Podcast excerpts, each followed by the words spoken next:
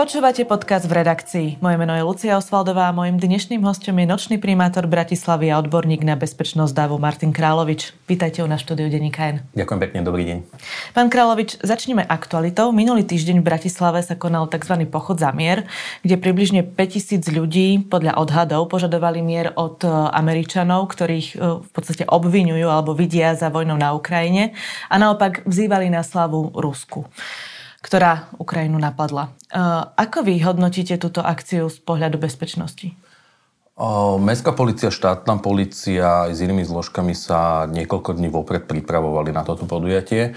Ten pochod za mier, ktorý spomínate, mal už nejakú svoju históriu v iných mestách na Slovensku a ako aj teda z médií, zo sociálnych sietí môžeme vidieť, bolo tam niekoľko stretov, názorových stretov, niekoľko menších incidentov. Takže s touto verziou sme pracovali a k tomu samozrejme sa pridalo to, že bolo na území mesta Bratislava nahlásených niekoľko iných zhromaždení, ktoré boli, nazvime to, názorovo rôzne hej, teda či proruské, či proukrajinské a, a tak ďalej. A vedeli sme, že v nejakom momente sa títo účastníci stretnú, alebo že je šanca, že budú si chcieť ako keby nejakým spôsobom sa navzájom blokovať a tak ďalej. K tomu vlastne došlo na dvoch miestach na Hodžovom námestí pred prezidentským palácom a na Hviezdoslavom námestí pred americkou ambasádou. Spätne s odstupom niekoľko dní aj vzhľadom na veľký počet nasadených síl a prostriedkov zo strany štátnej policie, zo strany mestskej policie, e, to hodnotím ako pokojné, tam bolo niekoľko drobných narušení verejného poriadku, bola tam nejaká svetlica, nejaké incidenty skôr ako keby slovné. K fyzickým útokom tam nedošlo, pokiaľ viem. Bolo tam, čo si pamätám teda aj z toho, keď sme sledovali v štábe bezpečnostnej kamery, bolo tam ako keby niek- niekoľko, nazvíme to, že strkaníc, ale to sa nedá ani ako keby považovať za nejaké že narušenie verejného poriadku alebo niečo. Hlavne kvôli tomu, že bolo naozaj že veľké množstvo policajtov v celom starom meste v Bratislave. Vy už ste to načrtli, že na jednom mieste sa ocitli dva tábory, jeden v podstate proruský a druhý proukrajinský. Je to bezpečné, aby sa na jednom námestí stretli takto dva vyhranené um, názorové tábory? Bezpečné to nie je, hej, ale je veľmi dôležité si ako keby ctiť tú slobodu slova a to ústavné právo zhromažďovať sa, ktoré naozaj povedal by som, že nad všetkým, alebo že nad všetkými možnými inými princípmi bezpečia, nebezpečia. Takže, viete, je to, je to rovnako, ako keď sa na futbalovom štadióne tiež pár dní dozadu uh, stretnú dva názorovo rozdielne dva rivalské, rivalské futbalové týmy, alebo teda fanúšikovské týmy, tak tiež najbezpečnejšie by bolo, keby tam neboli tí diváci, ale znova máme tu, máme tu nejaké právo zhromažďovať sa, majú oni nejaký záujem sa zúčastniť toho zápasu, takže treba tak veľmi citlivo ako keby balancovať medzi týmito právami alebo týmito ústavnými právami. Čo je také najťažšie na udržaní bezpečnosti na takýchto akciách? Vo veľa, vo veľa veciach je to nepredvídateľné z pohľadu tej davovej psychiky alebo psychózy, keď to tak môžeme nazvať, že naozaj, naozaj e, však nie je tajomstvom, že zastupcovia štátnej mestskej policie, mesta, mestskej časti sa stretávajú s organizátormi alebo zvolávateľmi týchto zhromaždení niekoľko dní vopred. Sú to oficiálne plánované ako keby bezpečnostné porady, kde sa koordinujú, alebo kde sa teda pýtame tých zvolávateľov, čo budú robiť, kde budú robiť, vymeniame si nejaké kontakty, dohadujeme sa, ako to má fungovať. Ale znova, že je skúsenosť s veľmi veľa organizátormi, že idú v zmysle toho, ako ohlásili to zhromaždenie, ako, to, ako sa to dohodlo a potom sú, a poviem tak, že či už úmyselne samotný zvolávateľ, alebo už ten zvolávateľ za to ani nemôže, ale ten, nazvem to, že ten dav sa mu vymkne spod kontroly, alebo už ten dav ovplyvnený možno nejakými inými ľuďmi, ktorí priamo nesúvisia s tým zvolávateľom, sa rozhodne, že ide sa tam premiestniť. Ide sa teraz naposledy k slovenskému rozhlasu premiestniť, čo nikde nebolo ani dohodnuté, ani oznámené. Takže to, to, sú, to sú také tie situácie, že je to nepredvídateľné a tam sa často môže stať, že zopár ľudí, ktorí, dajme tomu, ani neprišli možno vyjadriť svoj názor alebo neprišli si priamo uplatňovať to právo zhromažďovať sa, ale prišli možno zapojiť sa do nejakej roztržky, alebo prišli provokovať, alebo prišli v nejakom veľkom anonymnom dave, kde nie sú dobre identifikovateľní. To sa stalo napríklad e, pri tých veľkých protestoch 17. novembra pred úradom vlády tak tam prídu vyslovene, alebo majú priestor, ja neviem, zautočiť na toho policajta, hodiť tam nejakú tú výbušninu, tú pyrotechniku a tak ďalej. Čo sa týka tohto pochodu, vy ste vedeli dopredu tú trasu, keď ste sa rozprávali s tými organizátormi, lebo ja som teda pozerala na dezinformačných weboch jeden rozhovor s organizátorkou presne tohto pochodu za mier a ona tvrdila, že na schvál nedajú dopredu vedieť ľuďom, že kadiaľ pôjdu, aby policia nemohla im zabrániť v podstate presunúť sa až pred americkú ambasádu. Hej, k tým obsahom alebo k tým veciam, ktoré zaznievajú na tých bezpečnostných poradách sa nebudem vyjadrovať, takže... Dobre, rozumiem, ale predsa len často tieto demonstrácie alebo tieto pochody bývajú neohlásené a Pritom samozpráva nemá možnosť zakázať tieto protesty. Ona v podstate má iba, ten, ten organizátor má iba ohlasovaciu povinnosť pri týchto veciach. A, a podobne často sa stáva, že e, podobne ako v piatok, že tí ľudia sa zrazu rozhodnú, že idú pochodovať po meste, pričom blokujú dopravu. To sa stalo aj teraz v, v piatok v Bratislave, pričom akože nebolo to také extrémne ako minulý rok cez leto, kedy bola doprava v hlavnom meste zablokovaná na niekoľko hodín, čo bol teda naozaj že problém. Uh, čiže není lepšie udržať tých demonstrantov a tých protestujúcich na jednom mieste, ako im takto dovoliť prechádzať sa po Bratislave? Z pohľadu bezpečnosti je to určite aj pre nich samotných bezpečnejšie, keď sú na jednom nejakom ohraničenom mieste. Je tam oveľa menšia šanca, že môže prísť k narušeniu nejakými inými ľuďmi, ktorí teda nie sú účastníkmi toho zhromaždenia, ale stále tu máme to ústavné právo. A, a to ústavné právo zhromažďovať sa, sloboda pohybu. Uh, neviem presne, ktorý súd, ale viem, že vyhodnocoval jeden zákrok polície ešte x rokov dozadu.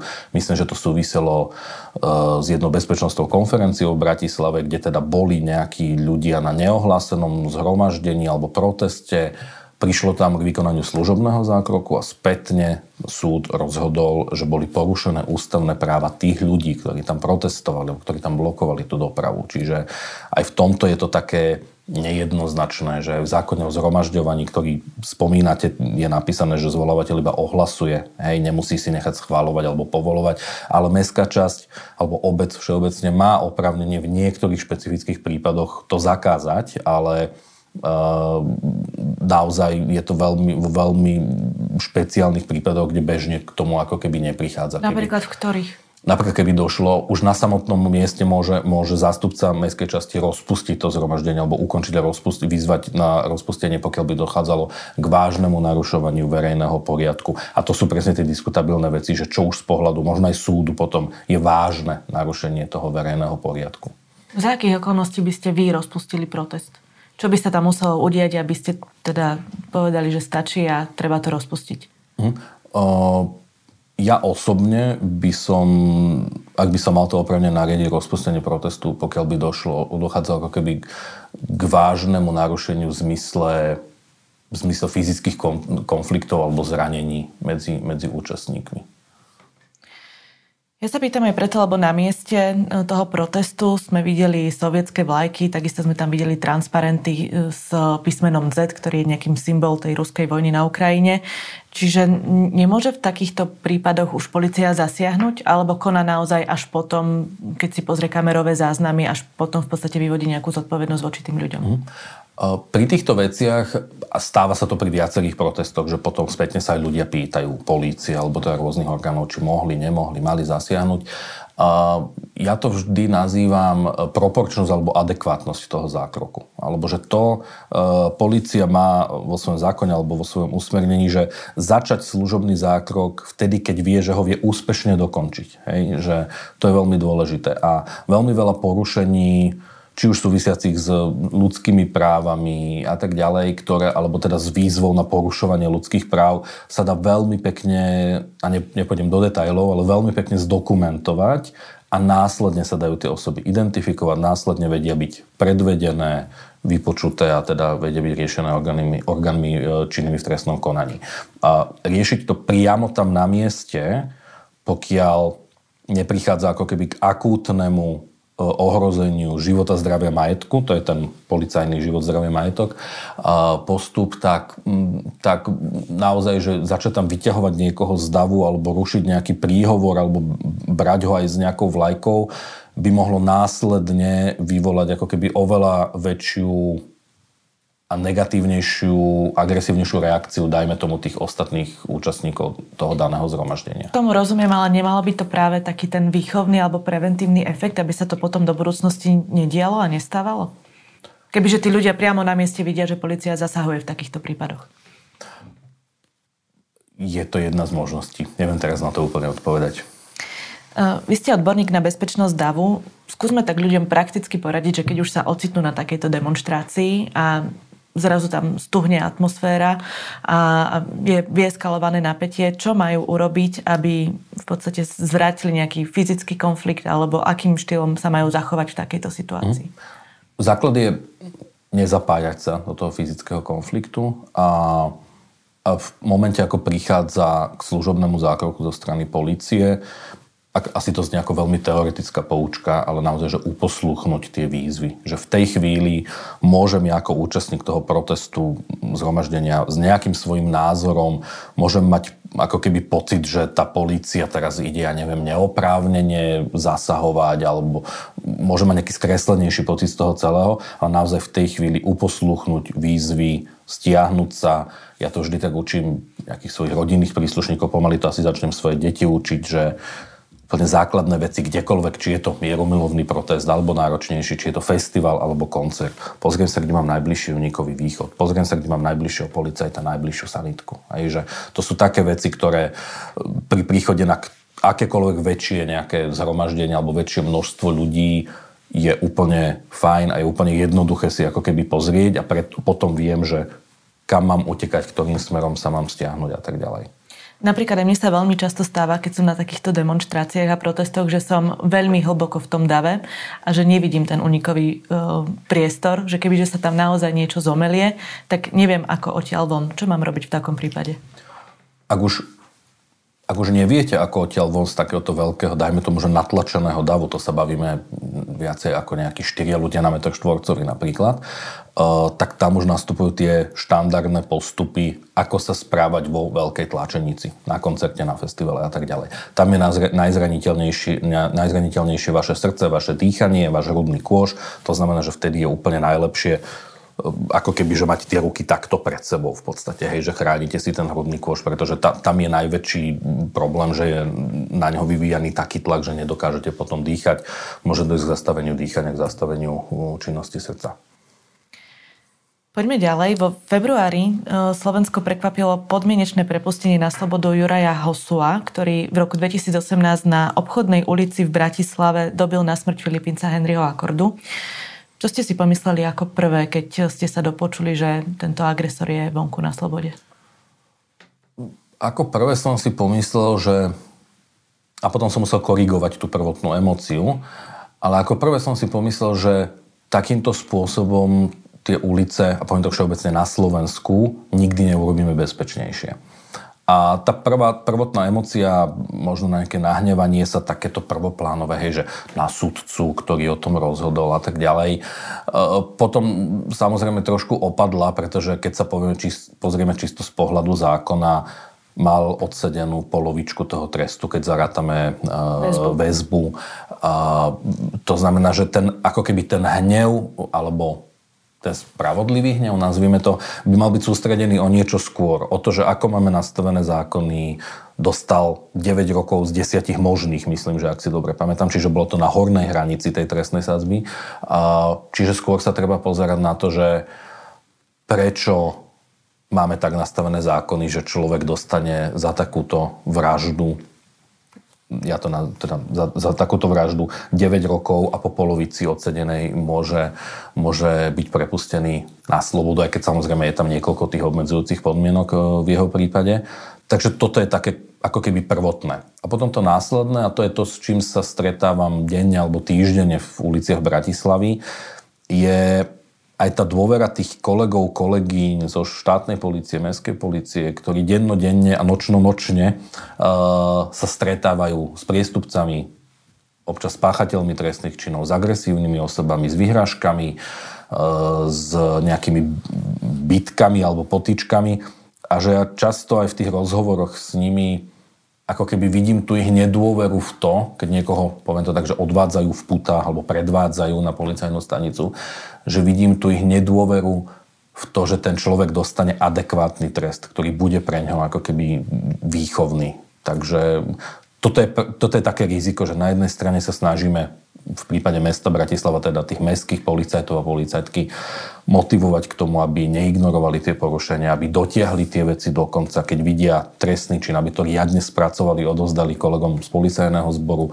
A na druhej strane sme svedkami potom toho, že človeka, ktorý ako keby najzásadnejším možným spôsobom uh, ohrozil tú bezpečnosť v tom meste a zabil nevinného človeka, vidia po 4,5 roku de facto na ulici vonku naspäť. Je to aj pre vás osobne demotivujúce? Mm, je to pre mňa motivujúce možno apelovať na všetkých možných fórach na to, aby, aby sme tvrdo v prípade orgánov činných trestnom konaní tvrdo vyšetrovali e, takéto incidenty a samozrejme v nejakom, nejakej miere, a to nechcem vyznieť ako teda nejak politik, ale v nejakej miere teda, aby aj, aj legislatíva na Slovensku bola tvrdo postihujúca takýchto páchateľov. Vy ste do svojej funkcii nastúpili po tomto incidente, e, aby sa podobné udalosti v nočnej Bratislave neopakovali. Tak poďme si to rozmeniť na drobné. Je teraz obchodná ulica bezpečnejšia, ako bola pred 5 rokmi? Dovolím si tvrdiť, že áno. Veľký podiel e, na tom má aj úzka spolupráca mesta s mestskou policiou a štátnou policiou, s policajným zborom Slovenskej republiky a takým viditeľným prvkom, ktorý ešte teda vznikol, vznikol chvíľu pred môjim nástupom e, na pozíciu nočného primátora, bolo vytvorenie e, stanice zásahovej jednotky mestskej policie priamo na obchodnej. Tá jednotka sa medzi tým už trošku ako keby pretransformovala. Aktuálne je to tzv. útvar zásahovej jednotky a kinológie a ľudia ho môžu najviac vidieť teda jednak na obchodnej, jednak v novej lokalite na Stavbarskej ulici v tzv. Pentagone vo Vrakuni, ale aj na väčšine protestov, zhromaždení, športových podujatí, keď je prítomnosť mestskej policie, tak je pri, prioritne teda prítomnosť tohto útvaru. Čo ste ešte posilnili v rámci bezpečnosti? Identifikovali sme v posledných rokoch niekoľko miest, kde máme, ktoré máme slabo pokryté kamerovým systémom. To znamená, že počet kamier za posledné roky nám násobne narastol, len veľmi rýchlo, keď pozriem nejaké čísla, z 263 kamier, ktorými mesto disponovalo v 2019, aktuálne mesto má 624 kamier. Čiže je to veľký skok pravidelne, poviem, na dennej báze odozdávame záznamy z týchto kamier e, policajnému zboru, ktorých používa ako podklady pri vyšetrovaní, dohľadávaní a tak ďalej. Ale zároveň väčšina týchto kamier je napojená online do nášho monitorovacieho strediska. To znamená, že deň, noc, niekoľko ľudí e, sleduje či už na veľkom dispečingu alebo aj na menších našich pracoviskách sleduje konkrétne kamery a podľa toho, ako keby vyhodnocujú tú situáciu, posielajú hliadky, ak vidia v piatok, sobotu, napríklad na obchodnej alebo v okolí nejaký vznikajúci konflikt a tak ďalej. Často sa stane, že tie dve skupiny alebo dve osoby ešte sa len hádajú, ešte len sa ako keby pripravujú na ten konflikt a, a stihne tam tá hliadka prísť pred tým, ako príde k nejakým vážnejším zraneniam, stihne ich od seba oddeliť skontrolovať, vyriešiť dohovorom, prípadne nejakou pokutou. Kedy ste boli vy naposledy v nočnej Bratislave? Bolo to v poslednom mesiaci, určite, nepamätám si presne, asi nejaké dva alebo tri týždne dozadu. Keď som začínal tú funkciu, tak to bolo niekedy, že 4, 4 nočné za týždeň, čo som potom pochopil, že není úplne ako keby fungujúce, keďže ešte od pondelka do piatku normálne pracujem v kancelárii. To stačí iba v piatok a sobotu, nie? A, áno, tak ten piatok a v sobotu sa potom musíte viacej zameriavať na to staré mesto napríklad, ale tak Bratislava je 17 mestských častí, takže tam potom, keď, keď chcem mať naozaj prehľad o tom, ako to funguje aj v Petržalke, v Ružinove, v iných mestských častiach, a nie len čo týka nočného života, ale nočnej Bratislavy ako takej, tak treba ísť niekedy aj v iný deň ako v piatok, sobotu, lebo to naozaj z toho starého mesta sa nedostanete potom. Čo vás tak prekvapilo na nočnej Bratislave za posledné týždne? Za posledné týždne mm, začína čo je aj dobré, ale teda povieme pozitívum, negatívum, začínajú sa si znova zvykať zahraniční turisti, alebo aj takí tí, nazvem to, že blízky zahraniční, čiže napríklad návštevníci z Viedne, ktorí sem prídu naozaj iba, na jeden večer a tak ďalej, zvykať naspäť na Bratislavu, na centrum Bratislavy, čo je z pohľadu turizmu, z pohľadu nočného života želané a vítané. A zároveň to zo sebou prináša mm, aj nejaké incidenty, či už medzi tými, nazvem to, zahraničnými a domácimi, ak to tak môžem nazvať. Takže má to, má to svoje pre a proti, ale prekvapuje ma to, ako, ako stále niektorí ľudia, o ktorých možno by ste to ani takže vizuálne nečakali, ako keby, že vám po sebe veľmi mieru milovne, veľmi príjemne dokážu byť voči sebe veľmi, veľmi agresívny a veľmi, veľmi, veľmi nepekne sa k sebe vedia správať. My keď sme sa rozprávali naposledy, to bol taký polčas počas pandémie a podniky vtedy pomaly začínali opäť e, otvárať svoje brány a, a fungovať. Máte pocit, že Bratislava už funguje podobne alebo, rovna, e, alebo teda rovnako, ako fungovala pred pandémiou? Myslím teraz, čo sa týka nočného života. Mm. Myslím, že najviac to ukáže sezóna, keď sa otvoria letné terasy, alebo to exteriérové sedenie, ako to nazývame. A tam je to tak ako keby najviditeľnejšie, aj myslím, že samotní prevádzkari z gastro segmentu by vedeli povedať, že to je pre nich ako keby to kľúčové obdobie, kedy, to, kedy v takej plnej miere ten segment funguje. Čiže myslím si, že ešte pár mesiacov potrebujeme počkať, či teda budeme mať celý ten rok a celé to letné obdobie bez, bez obmedzení, aké sme tu možno zažívali predtým. Ale dovolím si tvrdiť aj z rozhovorov s prevádzkármi alebo s majiteľmi tých no, prevádzok nočných, že sa blížime k tomu, čo sme tu mali v 2019, pred začiatkom pandémie. Vy ste vtedy aj spomínali, že chcete zaviesť akési hodnotenie podnikov s takou, takou nálepkou, že dobrý podnik. A túto nálepku by dostali podniky alebo teda kluby, ktoré by boli nápomocní v prípade, že by bol napríklad niekto veľmi podgurážený a potreboval by zavolať taxík alebo mu poskytnúť pohár vody. Funguje tento projekt? Tento projekt aktuálne máme v tzv. standby režime a budeme sa baviť aj s vedením mesta v najbližších mesiacoch či ho ešte odkladám, alebo či teda pokračujeme v prípravách na to, aby sme ho reálne spustili. Každopádne téma nočného života alebo nejakých nových riešení pre zlepšovanie bezpečnosti no-, nočného života je pre nás stále priorita. Minulý rok sa podarilo, hlavne vďaka skvelej práci kolegov zo sekcie sociálnych vecí, spustiť projekt tzv. nočnej pomoci. A to sú dobrovoľníci, ktorí v piatky a v soboty prioritne v starom meste, respektíve v tých lokalitách, kde sa najviac zdržujú mladí ľudia, ako, ako ohrozená skupina ľudí pohybujú a tá nočná pomoc, alebo teda predtým sme ich uvádzali pod tým pojmom armáda špásy, tak sa to nazývalo na začiatku,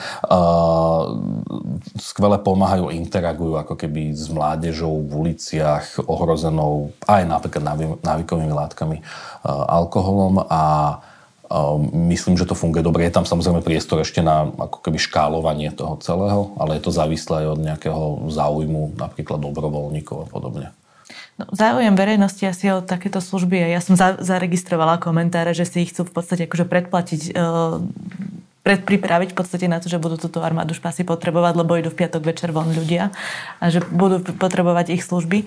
Čiže tento projekt sa osvedčil. Tento projekt sa osvedčil a mesto v ňom e, pokračuje ďalej k ľuďom, ktorí si chcú predplatiť pomoc, arma, e, pomoc no, nočnú pomoc teda našich dobrovoľníkov, by som kľudne povedal, že nech sa iba snažia správať a zabávať tak, aby ju nepo, nepotrebovali, ale samozrejme, keď k tomu príde, tak kolegovia a kolegyne sú tu. Ale neuvažujete nad tým, že by ste rozšírili takto tie služby? Týmto smerom asi nie. Poďme ešte k jednej takej vážnej téme a to, že v oktobri minulého roka sa v hlavnom meste na Zámodskej ulici odohrala aj teroristická vražda dvoch eh, LGBTI ľudí. Čo ste si ako prvé pomysleli, keď ste sa dopočuli, že ide o teroristický čin, ktorý, na ktorý v podstate na Slovensku nie sme zvyknutí? Že sa niečo takéto udeje? Mm, toto je vec, ktorú som ako keby veľmi mm, intenzívne e, prežíval, pretože som bol na mieste niekoľko minút po tom, ako sa to stalo. A vlastne, že celý ten vývoj toho večera a tej noci bol taký, že teda však boli tam kolegovia z mestskej policie, zo štátnej policie, postupne prichádzali ľudia z Národnej kriminálnej agentúry, ktorí to prevzali pod seba, že vlastne, ja si pamätám tie prvé minúty, tá prvotná informácia bola, že strelba na Zámodskej ulici, dve zranené osoby. Ide tam sanitka rýchlej zdravotnej pomoci. A po mojom príchode na miesto, už tam boli myslím, že 4 policajné hliadky, vtedy už bolo vidieť, že v prípade dvoch mladých ľudí sa nejedná o zranenie, ale jedná sa, jedná sa o, o umrtie a v podstate až si až po niekoľkých minútach, keď som stál blízko tej policajnej pásky pred e, podnikom Tepláreň, som si uvedomil, že pred akým podnikom stojíme. Že, že tá prvotná tie prvotné informácie v prv, prvých minútach sa naozaj tak veľmi, veľmi rôznili, že niekto okolo idúci išiel, nejaký konflikt a tak ďalej. Tých verzií v prvotných minútach bolo niekoľko, až pokiaľ sa e, ľuďom z operatívy podarilo dostať ku kamerovému záznamu, vlastne z, kamery, z kamier na prilahlej budove, kde to bolo veľmi jasne, ako keby vidieť ten, ten priebeh e, a to všetko. A v tej chvíli ako keby pochopení toho, že pred akým podnikom stojíme, že to nebola náhoda, že to bol cieľený útok na LGBT komunitu. Uh, bo, bo, bolo to náročné. Bolo to náročné, že, že mne to príde, že to bolo až také ako keby vyvrcholenie, neželané vyvrcholenie tej nenávisti v diskusiách, v komentároch, v správaní sa veľkého množstva ľudí na Slovensku pred touto vraždou, pred touto dvojnásobnou vraždou. Že, akože, viete, že za to policajnou páskou, keď stojíte a keď pracujete, že tam nie je nejaký priestor akože na nejaké akože osobné pocity alebo na nejaké emócie, že to sa tam nenosí medzi tými policajtmi. To zvyčajne doľahne až niekoho. To doľahne, aj, aj doľahlo, nebudem klamať ale že pre mňa, že pre mňa osobne to bolo také, také nakopnutie v tej práci, v tej časti práci, ktorú robím súvisia, alebo v tej, v tej časti bezpečnosti súvisiacej s mestom Bratislava, aby sme že aby sme a jedna, že nevzdávali tú prácu, ale že potom aj také, také konkrétne veci, že som sa pýtal, že, že robíme ako mesto, ako mestská policia, Všetko preto, aby ľudia z ohrozených a zraniteľných skupín nám dôverovali, že aby sa že nebáli nahlasovať rôzne potýčky, rôzne vyhrážky, že potom sa rozprávate s tými ľuďmi. Povedia, že ale aj vtedy tam nám niekto niečo onálepkoval, tam po nás kričali a tak ďalej. A, a že to je jedna z vecí, ktorú si odnášam z toho celého, že, že aby sme, aj my ako mesto, aj my ako mestská policia, Eh, nielen deklarovali návonok, že, že sme tolerantné mesto a prístupné pre každého, otvorené pre každého, ale aby sme aj v praktických rovinách, aby ten každý jeden policajt a policajtka na tej ulici sa správali tak, aby ľudia z ohrozených skupín a zraniteľných skupín sa nebáli prístupy sa nebali oznámiť niečo, sa nebali, nebali zveriť sa, poradiť sa ohľadom nejaké veci súvisiacej s ich bezpečnosťou. Čiže zmenil sa váš pohľad na bezpečnosť v Bratislave alebo na také strategické uvažovanie, ako na bezpečnosť v hlavnom meste nahliadať? Uh, mám aj v súvislosti s e, útokom na Zámockej, ako keby mám viacero spätných väzieb, alebo mám viacero vecí, aj v takých taktických veciach, že ako zložky medzi sebou komunikujú v prípade takéhoto masívneho incidentu napríklad. Ako, má, ako majú zložky komunikovať s mestom, s mestskými časťami napríklad. Hej, ako majú upokojovať to obyvateľstvo. Tá noc bola naozaj veľmi náročná aj komunikačne voči obyvateľstvu, voči tomu, aby sa nám tu nešírila nejaká, mm, nejaká, nejaká panika alebo nejaký, nejaká nechcem povedať, že neodôvodnená, ale, ale v tom momente ako keby ne, ne, nekonštruktívna. Čiže mám z toho viacero, viacero poznatkov a samozrejme niektoré veci sme už, či už čo sa týka toho taktického riadenia alebo toho operačného riadenia a komunikácie, alebo čo sa týka aj školenia a nazvem to, že citlivovania kolegov a kolegín z Mestskej policie na tému LGBT e, komunity. To všetko sme už ako keby začali robiť a, a v tom ideme ďalej. Posunuli sa aj nejak bezpečnostné opatrenia po tomto trestnom čine v Bratislave? Napríklad posunuli sa kamerové systémy. Vy ste už spomínali, že ich máme viac, ako sme ich mali v tom roku 2019, mm. ale napríklad na tej Zámodskej ulici ste urobili nejaké ďalšie bezpečnostné opatrenia? Z toho, um, aj z toho manifestu, ktorý um, ten útočník vydal a kde písal vlastne o viacerých veciach, alebo aj spätne vyšetrovanie sa ukázalo, že na aké komunity sa zameriaval, nebola to napríklad, bola to napríklad aj židovská komunita v Bratislave, tak samozrejme následne prioritne policajný zbor prijal určité bezpečnostné opatrenia a v niektorých z nich my ako mesto, mestská policia sme súčinní, či už po tých technických veciach napríklad, takže áno, tam boli nastavené opatrenia a príjmajú sa postupne ďalšie. Ono sa zdá aspoň zo sociálnych sietí, že v Bratislave v posledných týždňoch vo veľkom sa strácajú ľudia a že policia po nich pátra. Napríklad um, veľmi dlho, niekoľko dní teda pátrala po mladom dievčati, ktoré telo nakoniec našli v Dunaji. Viem, že aj vy na magistráte ste hľadali vašu kolegyňu. Máte pocit, že v poslednom období, alebo zaznamenávate vy na magistráte alebo v mestskej policii nejako viac pokusov uh, o samovraždy? Uh ak, ak mám dobre naštudované tie štatistiky, mm, ak hovoríme čisto o nejakých číslach, e, tak nezaznamenávame nejaký že zvýšený počet. Samozrejme, v prípade, presne v prípade mladých ľudí alebo v prípade ľudí, ktorých, ktorých poznáme, tak ako bola nedávno naša kolegyňa z magistrátu, sú to také, že veľmi osobné a citlivé veci, ktoré vás tak oveľa, oveľa viac zasiahnu a uh, aj po pandémii covidu e, začína byť alebo je veľmi aktuálnou témou v celom meste, mestskej policii téma duševného psychického zdravia. Že e, hlavne sa snažíme o tom hovoriť aj s kolegyňami, s kolegyňami z mestskej policie. Tak ako som pred chvíľou povedal, že úvodzovkách, že to sa tam tak nenosí, tá téma, ako keby, hej, že tam ako keby viacerí ľudia doteraz boli tlačení do toho, že proste, že nejaká, nejaká nestálosť alebo nejaké obavy alebo nejaké, nejaký prejav toho, že nie som OK, nie som v poriadku, ako keby nie sú na mieste v tej policii a, a snažíme sa aj toto komunikovať, že je to úplne v poriadku povedať. A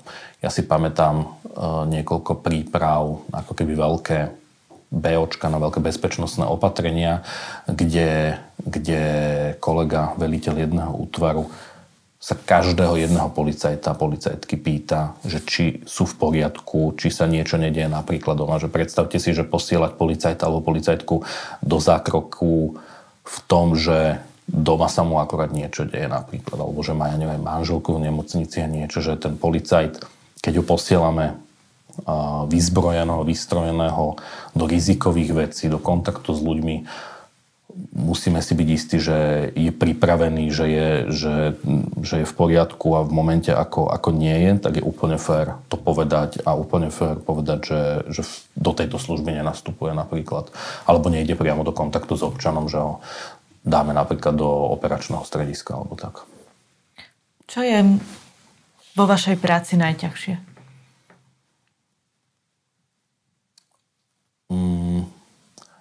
Asi meniť, uh, meniť taký ten pohľad na tú bezpečnosť, že, že to nie je o tom, ako veľmi vypokutujeme ľudí a koľko pokut vyberieme a, a neviem, koľko papuč založíme na auta, ale že je to na konci dňa o tom, ako, ako aj sa tí ľudia cítia bezpečne v tom meste, ako dôverujú tej štátnej policii, tej mestskej policii, ako si môžu byť istí, že keď sa ozvú na linku tiesňového volania napríklad s nejakým problémom, že bude vyriešený, že dostanú adekvátnu odpoveď od tej bezpečnostnej inštitúcie, že nebudú vysmiatí, že nebudú nejakým spôsobom ako obeď trestného činu ponižovaní a tak ďalej, že je pre mňa akože náročné v niektorých prípadoch s niektorými kolegami alebo kolegyňami o tom hovoriť, alebo aj s veliteľmi, alebo s nejakým mid-managementom, nazvem to u nás na mestskej policii.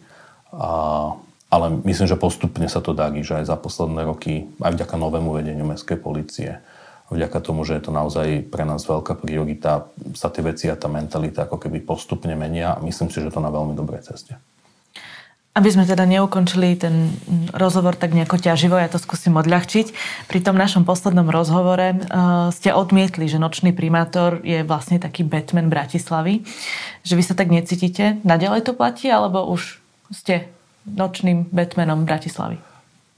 Ak teraz hovoríme úplne že pozitívne o tom, tak ja si myslím, že nočnými Batmanmi a Batmankami Asi. a nočnej Bratislavy sú sú, sú tí, čo dennodenne a, a strážia tú Bratislavu, čiže či sú to mestskí policajti, policajtky, štátni, záchranári a tak ďalej, že to sú ľudia, ktorí každý večer a každú noc majú akože reálny, priamy fyzický dosah na to, ako tí ľudia v tom meste dopadnú alebo čím pomôžu a tak ďalej. Čiže pre mňa, ak hovoríme z nejakého heroického a hrdinského, tak, tak určite policajti, záchranári a všetci ľudia z integrovaného záchranného systému. Hovorí nočný primátor Bratislavy Martin Královič. Ďakujem, že ste si našli čas a prišli k nám do štúdia Denníka N. Ďakujem pekne za pozvanie. Zároveň ďakujem poslucháčom za pozornosť a teším sa v ďalších častiach podcastu v redakcii.